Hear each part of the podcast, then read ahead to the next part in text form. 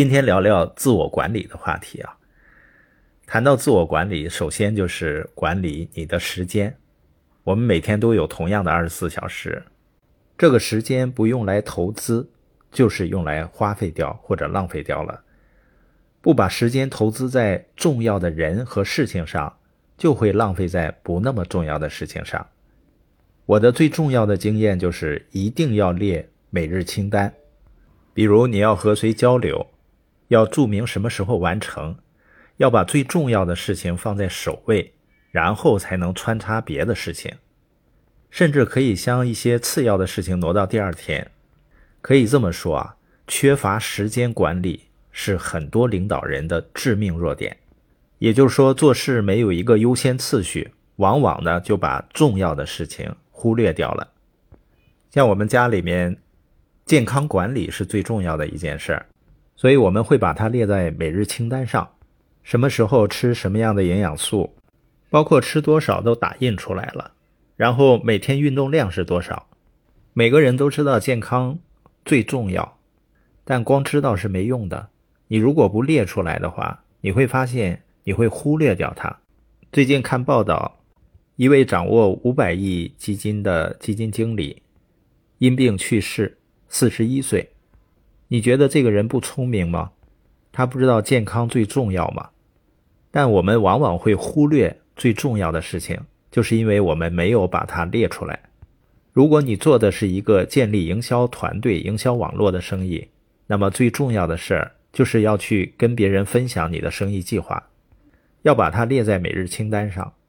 如果你认为学习、投资大脑最重要，也应该把它列出来。所谓的时间管理，就是把时间用在最重要的事情，就是跟你目标达成有关系的事情。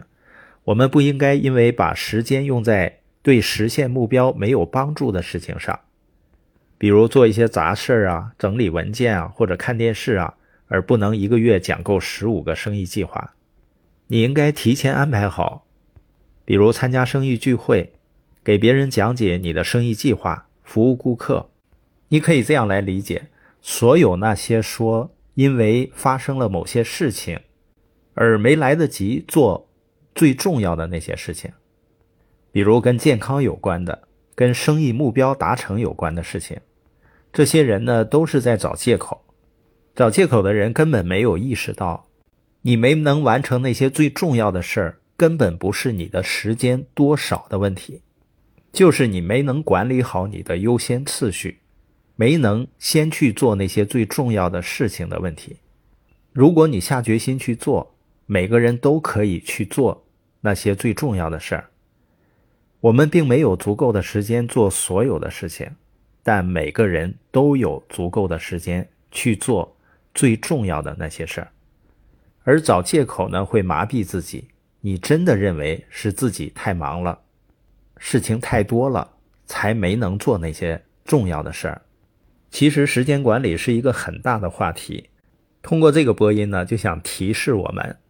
一定要列每日清单，一定按每日清单上列的事情去做，这样呢，你的时间管理技巧和自律呢就能不断的提高，你会发现你的效率越来越高，你的成果会越来越多。